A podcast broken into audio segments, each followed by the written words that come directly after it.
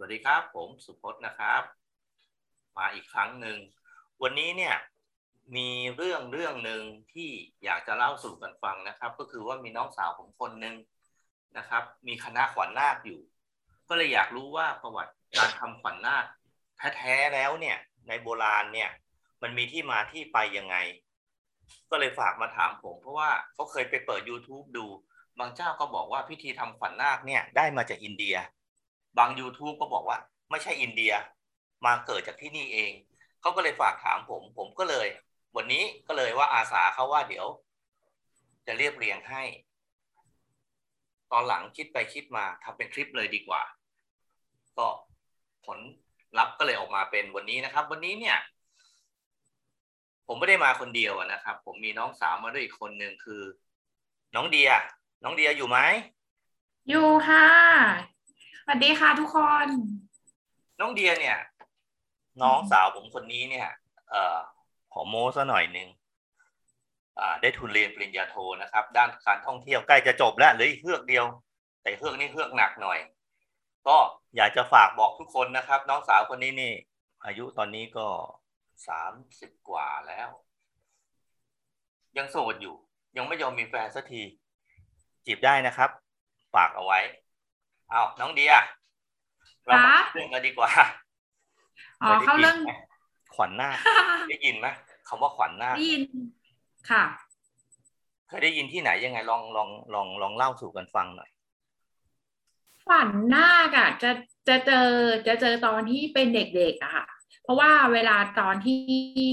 แถวบ้านจะบวชเนี้ยเขาก็จะมีพ่อขวัญมาทำขวัญให้นาคอืมก่อนที่จะขอบวนี้ชก่อนขอแทรกตรงนี้นิดนึง แสดงว่าขวัญนาคเนี่ย มันผูกพันอยู่กับการบวชดด้วย ถูกไหม ใช่ค่ะ จะเจอจะเจอที่งานบวชอ่า ก็คือบวชนาคนั่นเอง ใช่อะงั้นเรารู้อะไรบ้างลองอธิบายลงมาสักหน่อยหนึ่งที่รู้ส่วนใหญ่ให้เข้าไปในงาน เพราะว่าเขาก็จะเตรียมเตรียมอะไรนะคะ อุปกรณ์ เหมือนบายสี แล้วก็ให้หน้ากับไปนั่งอยู่ตรงบายสีแล้วเขาก็เหมือนจะร้อง เพลงหรือแหล่หรืออะไรสักอย่างอะค่ะ ที่ที่พ่อขวัญค่ะเขาก็จะพูดตกไปลงนาคคืออะไรอะนาคนาคก็คือคือคือชายที่จะจะบวชอะค่ะอืมก่อนก่อนที่จะบวชอะเขาเขาเขาเขาจะเขาจะเป็นนาคก่อนอืมเขาจะเรียกกันนาคเพราะนาคใส่ชุดขาวๆอะนะใส่ชุดขาวๆใส่ชุดครุยขาวเออนะเหมือนเหมือนเหมือนหัวโล้นๆยาอะไรหรือเปล่าสักอย่างนะๆอ่านั่นแหละค่ะ อะคราวนี้เนี่ย มันจะมีขั้นตอนเนี่ยที่เรารู้แล้วว่า บวชนาคมันมีการบวชนาคก่อน แล้วค่อยไปบวชพระต่อ ใช่ใช่ค่ะจริง ๆ แล้วเนี่ยมันมีนาคในนี้เนี่ย มันมันเราคุ้นเคยกับคำนี้ไหมอะมันน่ามันน่าจะมาจากคำว่าอะไร หรือยังไงคำว่านานาคคนาคอะน่าจะย่อแค่ได้คิดเองนะคะ แบบไม่ได้แบบไม่ได้มีความรู้อะไรเลยน่าจะแบบถ้าถ้าไม่ใช่ตัวนาคตัวนาคที่ตัวเล็กๆน่ารักน่ารัก ก็น่าจะเป็นพญานาค แต่แต่ในความคิดน่าจะเป็นพญานาคมากกว่าอืมเพราะว่าพญานาคมันจะเชื่อมโยงกับความเชื่อของของพระพุทธศาสนาหรือศาสนาพุทธมากกว่าไอสัตว์เนี่ยที่ว่าภาษาอังกฤษเรียกว่าออตโต้นี่ไม่น่าจะใช่นะที่เป็นรอยน้ำมันไม่น่าจะใช่น่าจะเป็นพญอ่านาคไม่ใช่เออนาคตัวเล็กน้อยเนี่ยจริง ๆ แล้วเนี่ยบวชนาคเนี่ยทำไมถึงต้องบวชนาคก่อนบวชพระถูกไหมมันมีการบวชนาคก่อนบวชพระ ก็ใช่ฟังจากผู้ใหญ่เล่าหรือว่าฟังจากใครเล่ามาเนี่ย มันก็จะมีเรื่องอะอย่างนั้นก็เอามาขยายกันสักนิดหนึ่งเรื่องตรงนี้เนี่ย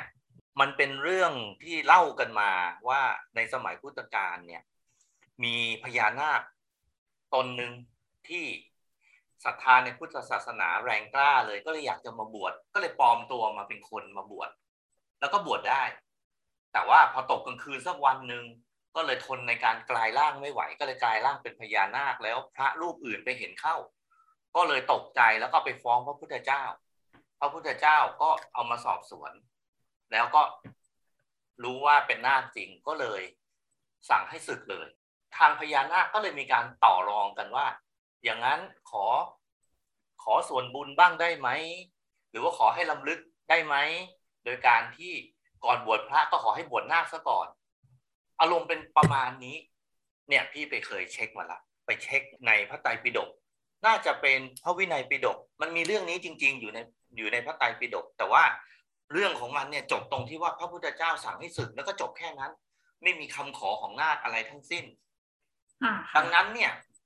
สังเกตอะไรอย่างนี้ไหมไอ้เรื่องที่ผูกมาข้างหลังเนี่ย ไม่มีในพระไตรปิฎกพอไม่มีในพระพระไตรปิฎกเนี่ย มันก็ย่อมหมายความว่า ทางอินเดียทางลังกาก็ไม่น่าจะรู้จักเรื่องตรงนี้ น้องเดียว่ายังไงตรงนี้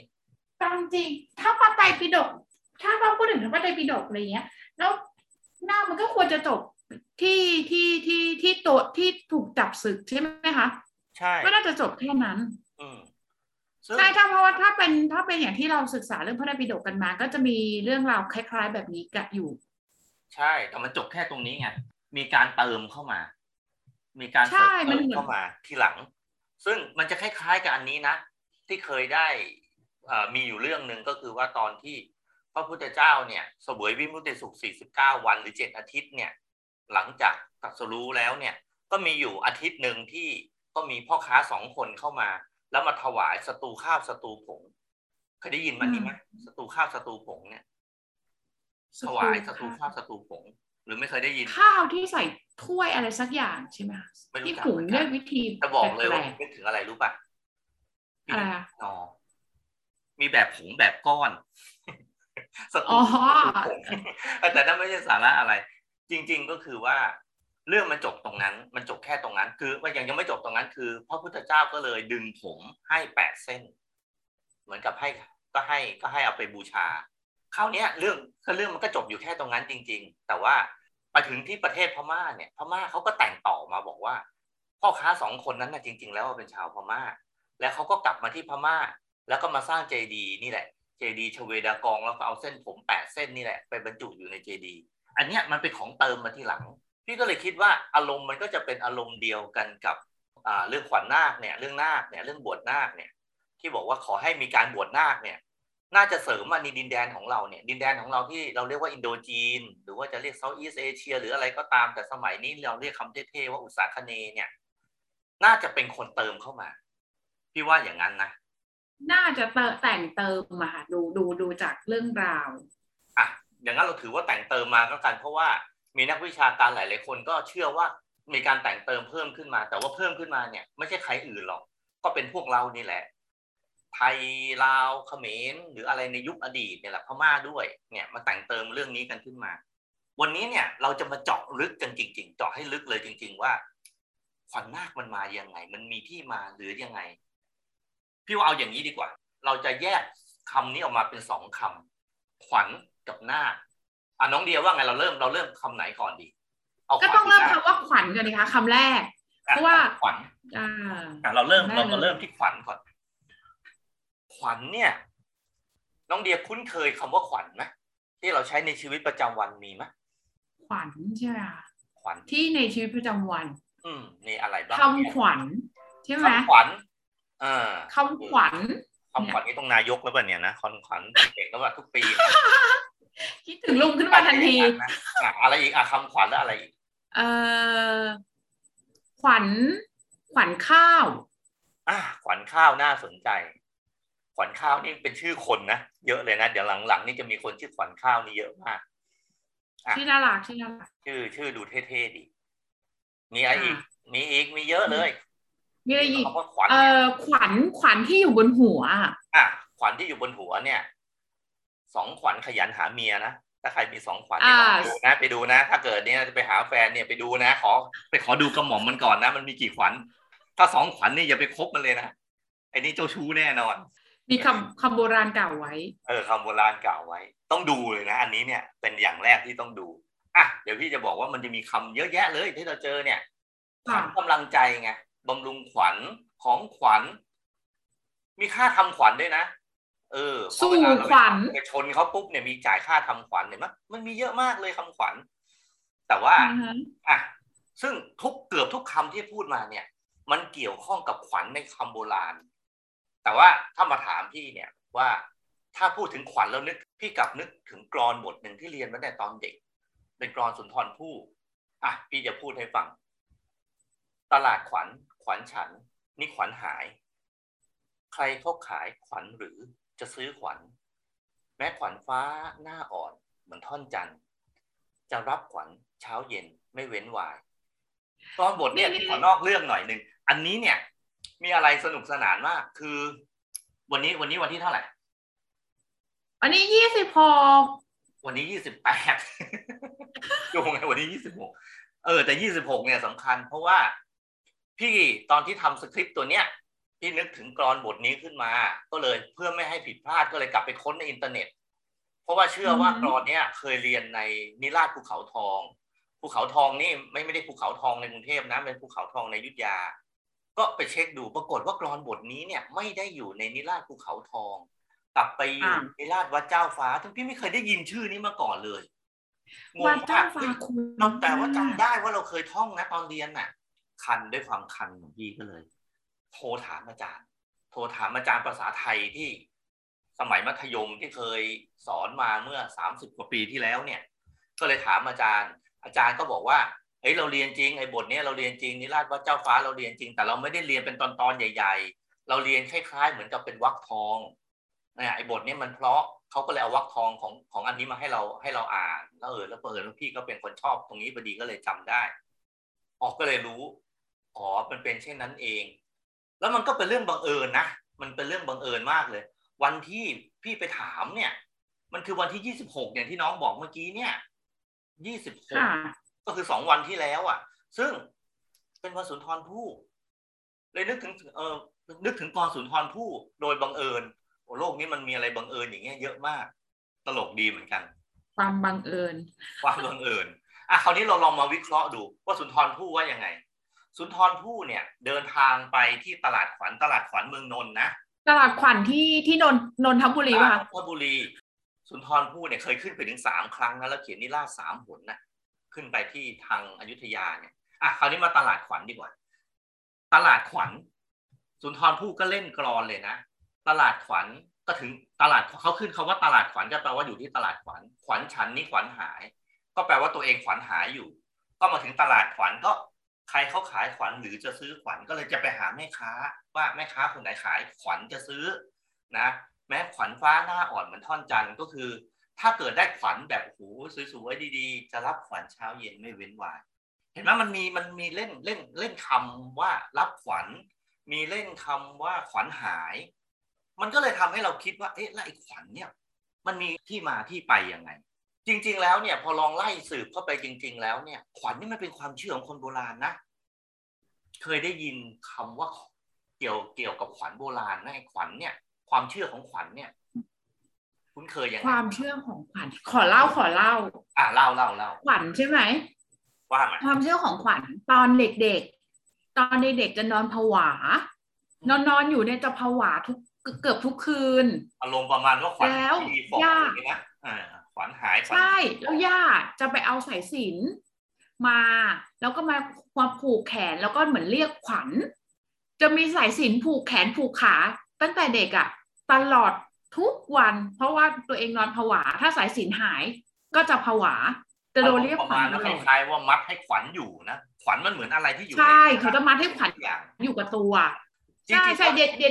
เดียเจอประจำจนนู่น อายุเกับสิบขวบอืมถึงถึงถึงขวัญจะยอมอยู่กับตัว ดูดูมันคล้ายๆวิญญาณนะมันจะหลุดจากร่างเกี่ยวกันนะเกี่ยวกันไหมนอนนอนผวาทุกเกือบทุก คืนถ้าไม่มีสายสิญจนอยู่กับตัวนะคะ อันนี้อันนี้อันนี้อันนี้ต้องบอกว่าเป็นความเชื่อส่วนบุคคลเนาะถ้าไม่มีสายสิญจนอยู่กับตัว หมายถึงว่าสายสิญจนที่อยู่กับแขนอยู่กับขาสี่สี่อันนะคะอืมจะนอนผวา แล้วแล้วแล้วบวกอาการเรียกขวัญนะย่าจะพูดว่าเป็นการเสียผี เหมือนเราเอาเครื่องเส้นน่ะให้ให้เจ้าเออเขาเรียกว่าสัมภเวสีมาวนรอบตัวด้วยแล้วก็ท่องอะไรไม่รู้ย่าจะเป็นคนทำให้ แล้วก็เอาเอาเครื่องเส้นตัวเนี้ยโยนออกนอกบ้านอืม จะทำพร้อมกับพิธีเอ่อเรียกขวัญอืมอืมอืมอืมพี่มีคล้าย ๆ แบบนี้เหมือนกัน จะเล่าให้ฟังเด็ก ๆ เนี่ยเฮี้ยวมาก ไปนั่งอยู่บนหลังคารถกระบะโดนเทโค้งเข้าไปทีหนึ่งตีลังกาลงไปเลยสลบไม่ฟื้นเลย เขาใส่ต้องแหวนไปใส่แหวนเนี่ยแหละต้องให้หมอเนี่ยไปทำพิธีเรียกขวัญที่ตรงนั้นน่ะ กลับมาแล้วฟื้นเฉย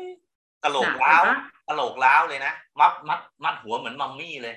หมอบอกว่าถ้าเกิด ภายในอาทิตย์หนึ่งแล้วดูแล้วมันกระโหลกมันไม่ประสาน ก็จะต้อง ก็จะต้องผ่าตัดสมองนะบังเอิญตอนนั้นมันเด็กๆแล้วมั้งตอนนั้นปสามอะ ประมาณปสามอะ มัดไปมัดมาเนี่ยอาทิตย์เดียวเป็นตาสังเนี่ยมัด มัดเป็นมอมมี่เนี่ย อาทิตย์เดียวเกิดกระดูกมันสมานก็เลยไม่ต้องถูกผ่าตัดสมองไม่นั้นนี่อาจจะพิการไปแล้วก็ได้นะก็อันนี้ก็เป็นเรื่องเกี่ยวกับขวัญอะพี่ไปเรื่องของขวัญอย่างนี้ดีกว่า พี่เลยเมื่อกี้เลยตั้งคำถามว่าไอ้คำว่าขวัญกับวิญญาณมันดูคล้ายๆกันหรือเปล่าหรือมันเรื่องเดียวกันหรือเปล่าน้องเดียวว่าอาจจะเป็นคือเรียกสับเซตกันหรือเปล่าคะอืม แต่จริงๆอะที่ไปศึกษามาจริง ๆ เนี่ยขวัญกับวิญญาณเนี่ยมันคนละเรื่องกัน ขวัญเนี่ย มันไม่ได้มีความรู้สึกนึกคิดเหมือนวิญญาณนะขวัญมันคล้ายๆเม็ดพลังอะไรสักอย่างหนึ่งอะมันไม่รู้จะอธิบายยังไง แต่ว่ามันจะมีกระจายไปเอาถ้าในตัวมนุษย์เราเนี่ยมันก็จะกระจายไปบางบาง บางถิ่นบางที่เขาก็เชื่อว่ามีสามสิบสองที่มีสามสิบสองขวัญ หรือแปดสิบก็มีร้อยก็มีพันก็มีเยอะๆก็มี แต่ขวัญน่ะมันไม่ได้ผูกกับกับร่างกายเราอย่างเดียวนะ อะไรที่มันเกี่ยวข้องกับการทำมาหากินความเป็นอยู่อย่างเงี้ย ขวัญเรือนอย่างเงี้ยเคยเป็นชื่อนิตยสารชื่อขวัญเรือน เรือนก็มีขวัญ และโดยเฉพาะสำคัญที่สุดในบรรดาถ้าพูดถึงขวัญเนี่ยจะผูกกันจริง ๆ เนี่ยเอาคืออะไร มันคือมันคืออะไรถ้าเกิด เราพูดถึงขวัญแล้วมันจะผูกกับคำคำว่าอะไรมากที่สุด เดียวว่าไงผูกเหรอคะเออ ผูกคำว่าขวัญเนี่ยมันจะผูกกับอะไร ไม่ใช่ขวัญเรียมนะขวัญเรียมกำลังคิดอยู่ไม่ใช่เอ๊ะเมื่อกี้เราพูดมาแล้วคำเนี้ยขวัญกับอะไรคำขวัญเหรออะไรนะเออสู่ขวัญไม่ใช่ ขวัญกับสิ่งของอะไรหรืออะไรสักอย่างหนึ่งอะผูกกับอะไรมากที่สุด ผูกอะไรมากที่สุดอืมนึกไม่ออกเลยค่ะ ก็เมื่อกี้เราเป็นคนพูดเองด้วย ข้าวไงขวัญข้าวอ๋อข้าว อืมข้าวอะ ขวัญข้าวก็มีขวัญพอข้าวตั้งท้องมาเนี่ยก็จะต้องทำพิธีสู่ขวัญเหมือนกัน แบบเดียวกันเป๊ะ ขวัญข้าว มีขวัญวัวขวัญควายก็มีไม่ได้ขวัญคนอย่างเดียว แต่เมื่อกี้บอกแล้วขวัญคนเนี่ยจะมีหลาย ๆ จุดเขามีความเชื่อแบบนี้นะคนโบราณเนี่ยเขาเชื่อว่า ถ้าเราถูกอะไรกระแทกแรงๆเข้าไปนี่ขวัญมีสิทธิ์หลุดได้ ขวัญเนี่ย ของเราเนี่ยเมื่อกี้เราพูดถึงจอมขวัญใช่ไหม ถ้าเราพูดถึงร่างกายของเราอะร่างกายเราอาจจะเปรียบเหมือนขวด จอมขวัญเนี่ยเหมือนปากขวด ถ้าพอกระแทกปุ๊บขวัญขวัญมันกระชอกออกไปเนี่ยขวัญมันจะออกจากจากตัวเราเนี่ยออกจากทางจอมขวัญออกไป ถ้าเราขวัญขวัญตรงไหนออก เช่น พอขวัญออกทางแขนออก แขนเราก็จะอ่อนแรงอ่อนล้าอะไรประประมาณนั้น เราก็จะเกิดอาการเจ็บป่วยร้อยแปดนั่นแหละคนโบราณจะเชื่อว่าถ้าเราเจ็บป่วย เพราะว่าขวัญเราอะหายออกไป ขวัญหนีออกไป ดังนั้นเนี่ยวิธีการรักษาของคนโบราณเนี่ย ก็คือใช้วิธีการต้องต้องเรียกขวัญกลับมา ก็อ่าถ้าเป็นทางเหนือเราก็อาจจะเรียกพิธีนี้ว่าพิธีฮ้องขวัญ ถ้าภาอ่าทางอีสานก็อาจจะเรียกว่าพิธีสูตรขวัญ สูตรนี่แปลว่าสวดนะนะแต่ถ้าภาคกลางก็เรียกพิธีสู่ขวัญ เนี่ยอารมณ์ประมาณนี้แหละ ก็คือเรียกขวัญกลับมา เราเรียกขวัญกลับมา พอขวัญกลับมาปุ๊บเราก็จะปกติ แต่เมื่อไหร่ก็ตาม ถ้าขวัญเราออกจากตัวหมดเลย เราก็ตาย ศพเราก็กลายเป็นเป็นผีผีคนเนี่ย ศพเราขวัญก็จะกลายเป็นผีขวัญไป แต่ว่ามันก็ไม่ได้มาหลอกหลอนอะไรนะเขาเขาก็เชื่อว่าขวัญก็อาจจะเดินทางไปอีกอีกฟากอีกอีกฟากหนึ่งอีกโลกหนึ่งอะเราจะไม่คุยกันว่า เดินทางไปไหนมันนอกเรื่อง โดยไอเดียหลักๆ แล้วอะ มันไม่ใช่เรื่องของวิญญาณนะวิญญาณมันยังมีธาตุของตัวรู้อยู่ แต่อันนี้มันไม่มี วิญญาณเนี่ยมันจะได้มาตอนหลังตอนที่ทางพุทธศาสนา หรือศาสนาพราหมณ์ฮินดูเข้ามาเนี่ยก็มีแนวคิดของวิญญาณเนี่ยเข้ามาทดแทนเรื่องขวัญ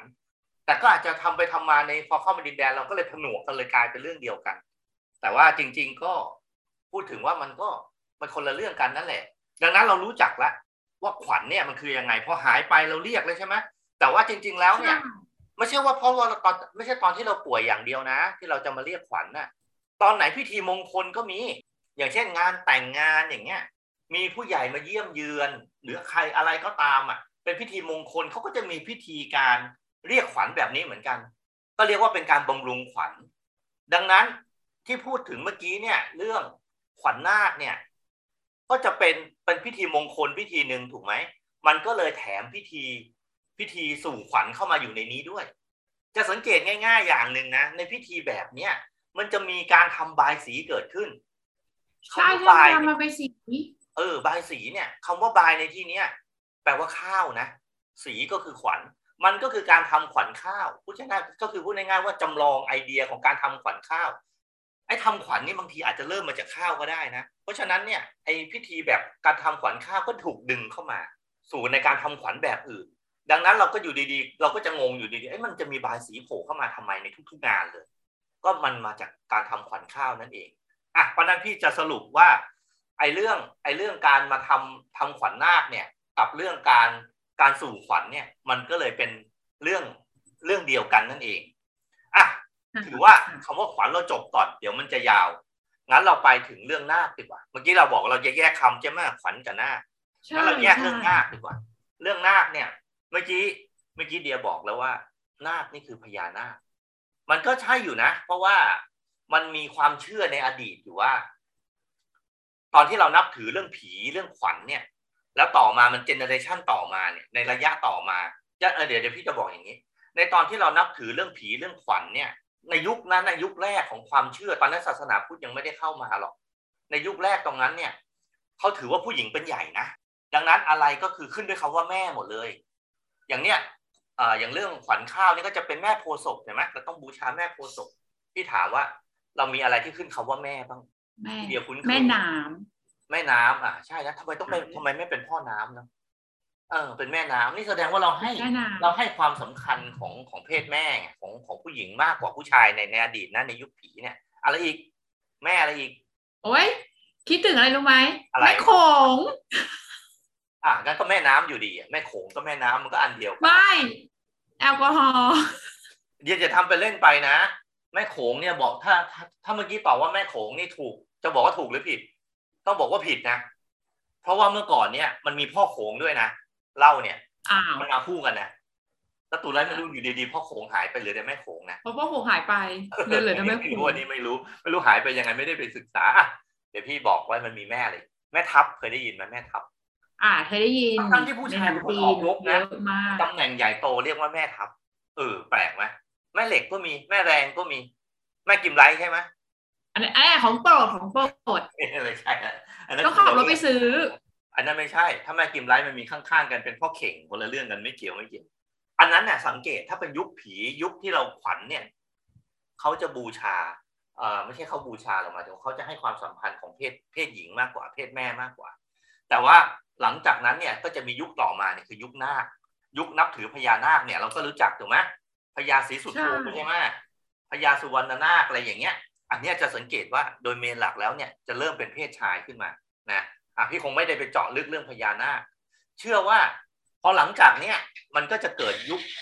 ยุคศาสนาพุทธ ศาสนาพราหมณ์เข้ามาแล้ว ตอนนั้นที่เข้ามาเนี่ยน่าจะใกล้ๆกับพศประมาณพันหนึ่งอะพศพันหนึ่งอะหรือประมาณพันห้าร้อยปีพันหกร้อยปีมาแล้วอะ อืม นั่นน่ะศาสนาพุทธเริ่มเข้ามาสู่ดินแดนนี้ ทำให้เรารับความเชื่อของศาสนาพุทธศาสนาพราหมณ์เข้ามา ศาสนาโบราณก็เลยเหมือนกับเหมือนกับถูกท้าทาย ศาสนาโบราณก็เลยมีการปรับเปลี่ยนขึ้นมา ให้มันมีลำดับชนชั้นมีอะไรพวกเนี้ยก็มีเรื่องของของแถนนะเคยได้ยินไหมเรื่องแถนน่ะ เคยได้ยินไหมพญาแถนนี่เคยได้ยินไหมพญาแถนเคยได้ยินค่ะพญาคันคากจะคู่กับใช่พใช่ญาใช่พญาคันคากซึ่งพญาคันคากก็จะแบบเดียวกันนะ พญาแถนเลี้ยงพญานาคอยู่บนฟ้าใช่ไหมแต่ไม่ยอมปล่อยน้ำก็ให้พญาคันคาซึ่งเป็นพระโพธิสัตว์เห็นไหมพระโพธิสัตว์เป็นตัวแทนของศาสนาพุทธถูกไหมยกกองทัพขึ้นไปเนี่ยโอ้โหเอาตัวต่อตัวแตนเอามด เอาปลวก เอาอะไรไม่รู้สัตว์ขึ้นไปลบนะเป็นสงครามเป็นเป็นมหายุทธในมหากาบเนี่ยขึ้นไปลบกันกับพญาแถนข้างบนสุดท้ายพญาแถนแพ้เห็นไหมศาสนาโบราณ ก็ไปแพ้กับศาสนา เนี่ยแบบเดียวกัน อันนี้ก็เหมือนกันนะ แบบเดียวกันเลยเรื่องหน้าเรื่องหน้าขอบวชเนี่ยที่เราคุยกันเมื่อกี้เนี่ยสังเกตอะไรอย่างถึงไหมว่าพระพุทธเจ้าตัดทิ้งเลย พญานาคนี่โลคลาสนึกภาพไหมไม่สามารถเรียกว่าเป็นสัตว์เดรัจฉานไม่สามารถเทียบเท่ามนุษย์ได้เพราะฉะนั้นไม่มีสิทธิ์บวชไล่ออกเลย เพราะฉะนั้นในตอนบวชเนี่ยเราจะสังเกตนะ จะมีเรื่องเกี่ยวกับมีคำถามเลยใครบวชเนี่ย พระท่านจะถามเลยพระเท่าประชาจะถามเลย มนุษย์โสสิหมายความว่าเป็นมนุษย์หรือเปล่า ถ้าไม่เป็นมนุษย์ไม่ให้บวชอะ เอออ๋อทำไมอย่างนั้นเลยต้องถามว่ายัทุงกไงวันนะนี้ก็เป็นไม่สงสัยอะว่าทำไมต้องถามเออเคยได้ยิน เพราะว่าทุกวันเนี้ย ก็ก็ก็ก็เป็นมนุษย์ไงคะถึงไปบวชก็ใช่แต่เขากลัวว่าเนี่ยเดี๋ยวมีพญานาคมาปลอมมาบวชนู่นนี่นั่นไง เขาเลยดักเอาไว้ก่อน ไม่ยอมให้ไม่ให้ไม่ให้เหมือนกับเกิดเหตุการณ์ซ้ำในสมัยพุทธกาลน่ะที่มีพญานาคมาขอบวชไงก็เลยถามก่อนว่าเป็นมนุษย์หรือเปล่า ถ้าไม่เป็นมนุษย์ก็ไม่ให้บวชเมื่อก่อนนี้คือคือพูดง่ายๆว่าศาสนาพุทธเนี่ยให้ความสำคัญกับเพศ เพศผู้ชายเนี่ยมากกว่าผู้หญิงมากเลย เราจะพักเรื่องนาคตรงนี้ไว้ก่อน มันมีหน้าอีกมุมหนึ่งนาคมันมีหน้าอีกมุมหนึ่งที่มีนักวิชาการบอกว่า เอ๊ะคำว่าบวชนาคเนี่ยนาคในที่นี้น่าจะหมายถึงคน คนป่าเถื่อน คนป่าเถื่อนในที่นี้เนี่ย ถ้าว่ากันไปแล้วก็มันมีกลุ่ม มันมีคนกลุ่มหนึ่งนะอยู่แถวแคว้นอักษมที่ติดอยู่กับทางพม่าเนี่ยเขาเรียกว่าชนเผ่านาค หรือสมัยใหม่เราเรียกว่าเป็นนาการแลนเนี่ยเป็นดินแดนนาคเนี่ย คนกลุ่มเนี้ยเป็นกลุ่มคนที่ล่าหัวมนุษย์ คือลบกันแล้วก็ตัดหัวแล้วก็ เอาหัวมามาถือแขวนเหมือนกับในหนังเลยอะ่ะ เป็นคนเป็นเผ่าล่าล่าหัวมนุษย์ เป็นคนที่ล้าหลังมาก พี่เคยมีโอกาสไปดูสารคดีฝรั่งอันนึงเร็วๆนี่แหละไปนั่งดูเขาไปถ่ายเขาเข้าไปในตัวนาการแลนแล้วก็ไปถ่ายเนี่ย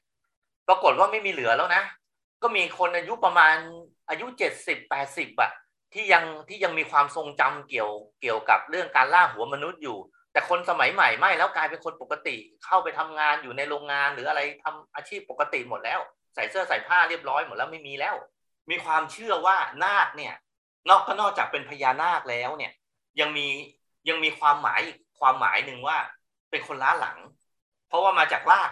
นาการแลนนี่ก็มาแปลว่าเปลือยนะ มีตำนานดีเยอะแยะเลย อย่างเช่น ยกตัวอย่าง เช่นตำนานอุลังกาธาก็จะบอกว่าพระพุทธเจ้ามาปราบพวกนาคก็คือพวกเปลือยพวกที่ไร้ ไร้อารยธรรมอะเพราะฉะนั้นถ้าเราตีความตรงนี้เรื่องพญานาคก็คือ เอาคนที่เถื่อนไร้อารยธรรม เอามาบวชเพื่อเป็นพระในพุทธศาสนาให้มีอารยธรรม เดียวว่าไงความเชื่อเนี้ย make sense ไหม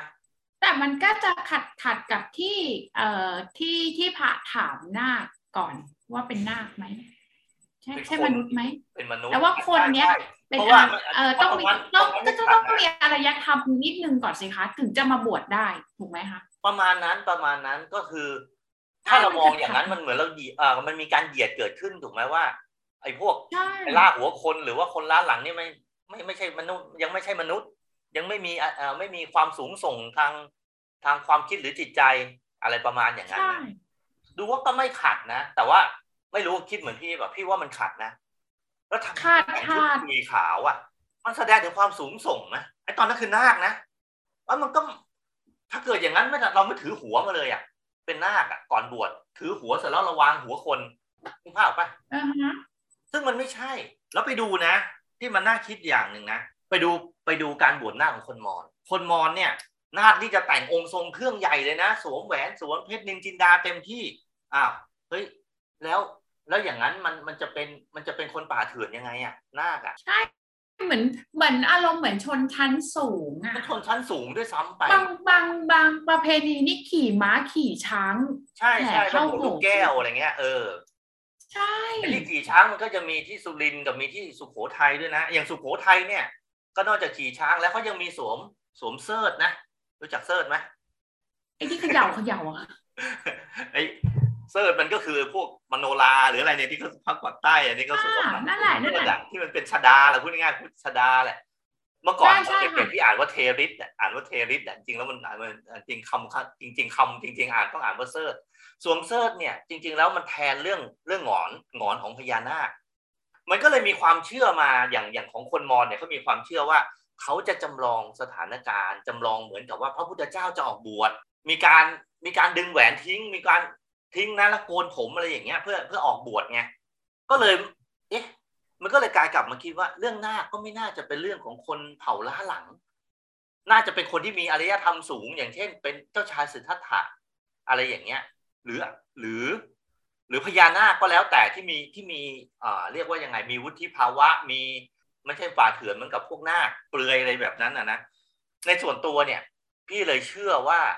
น่าจะเป็นพญานาคมากกว่า เดียวว่าไงใช่หรือหรือเนี่ยจะหรือหรือเนี่ยมีความเชื่อว่าจะเป็นเรื่องของของคนคนป่าเถื่อน คนป่าบเถื่อนน่ะ ถ้าถ้าเราแยกสองประเด็นใช่ไหมพญานาคอย่างเงี้ยมันจะเมสเซนว่าพญานาคอะเป็นที่เคารพบูชาด้วยใช่ไหมคะเราเราเราเราเรายังเคารพบูชาพญานาคใช่ไหมคะเราก็อ่าเราก็เหมือนยกย่องเขาบูชาเขาอ่าแต่ถ้าคนป่าบเถื่อนเนี้ย ถ้าไปดูจากจากประเพณีจากเครื่องแต่งองค์ทรงเครื่องอะ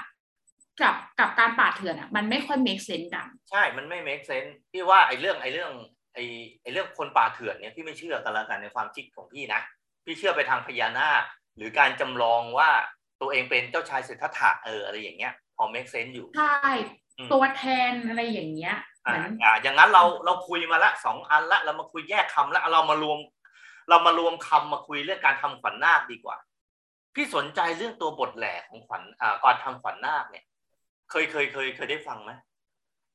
เคยได้ฟังแต่นานมาก เคยรู้เนื้อหามันไหมไม่รู้อะอุ้ยคือแค่แค่ตอนนั้นเป็นเด็กๆ ฟังก็เบื่อแล้ว ปฏิสนธิแล้วก็ตั้งแต่เกิดไล่ไปจนถึงน้ำนมแม่ เราตั้งแต่นั้นเลยตั้งแต่ความเดือดความลำบากของแม่อุ้มท้องอะไรร้อยแปดอะนึกภาพไหมรูปแบบนั้นเลยแล้วก็เติบโตมาจน คุณต้องรู้คุณคนนะ คุณต้องรู้คุณของพ่อแม่นะ อะไรอย่างเงี้ย อารมณ์ประมาณนั้น ซึ่งเนื้อหาเนี่ยพี่พี่ให้พี่สนใจจริง ๆก็คือ มันเน้นถึงเรื่องพระคุณของของผู้มีพระคุณในในที่นี้ก็คือพ่อแม่แล้วเน้นไปจริงๆเนี่ยคือ เน้นที่ตัวแม่เลย อย่างที่บอกว่าถ้าพี่กลับไปนึกถึงอันนึงเนี่ย เพศหญิงเป็นใหญ่นะในอดีตมันน่าจะเป็นเรื่องถ้ามองอย่างนี้มันน่าจะเป็นเรื่องการประทะสังสรรค์ของสองศาสนา ศาสนาผีโบราณที่ให้ผู้หญิงเป็นใหญ่กับศาสนาพุทธที่เข้ามา ให้ผู้ชายเป็นใหญ่ ดังนั้นเนี่ยการบวชนาคจึงเป็นขั้นตอนที่ให้เกียรติผู้หญิงเป็นใหญ่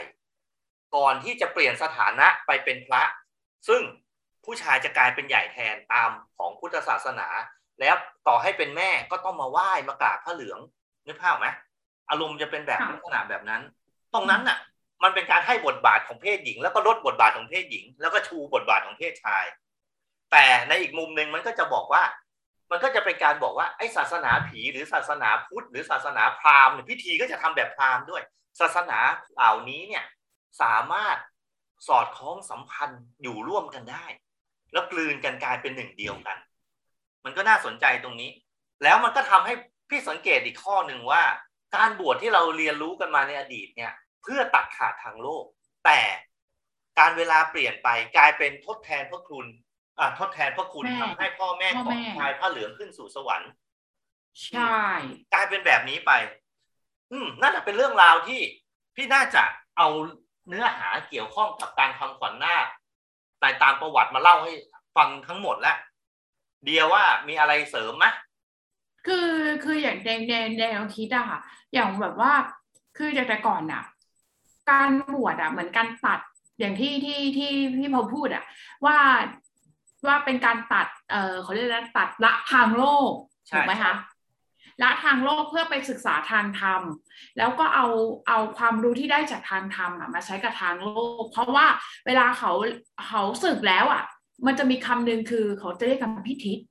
อืมอืมอืมอ่า แต่ณปัจจุบันอย่างที่บอกว่า การเวลามันเปลี่ยนไป มันกลายเป็นว่าการบวชนาคหรือบวชพระเนี่ย มันกลายเป็นสิ่งที่ต้องทำเพื่อทดแทนบุญคุณบิดามารดา